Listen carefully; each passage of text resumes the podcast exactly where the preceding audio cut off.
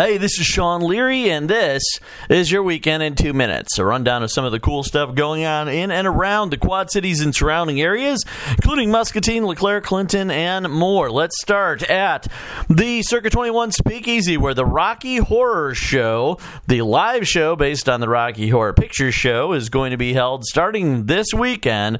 Friday at 6 p.m. is when things kick off. You got this weekend, next weekend, only nine performances, so go and see it. It's always a lot of fun at the Speakeasy Rocky Horror Show.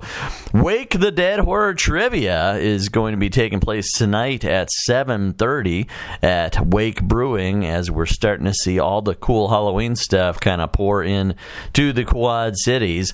Also going on, uh, the Thursday Night Groove concert series is wrapping things up at Schwiebert Riverfront Park in Rock Island. Tonight, 6 p.m., it is going to be Smooth Groove are going to be performing, so go and check them out. Eddie Van Haskell is performing at the Fargo Lounge on Saturday. That starts at 8. There is a Halloween parade rolling through downtown Moline starting Sunday at 2. Fejervary Family Days get going at noon on Saturday over at Fejervary Park. Elephant Wrecking Ball with Sean Tripp going to be performing tonight at 8 p.m. at the RME River Music Experience in downtown Davenport. Rozz-Tox is going to be presenting Greta Ruth tonight as well. That kicks off at 7 in downtown Rock Island. Also going on on Sunday, a horror and Halloween themed photo shoot meetup is going to be happening at Blackhawk State Park. Starts at 3, ends around 4.30.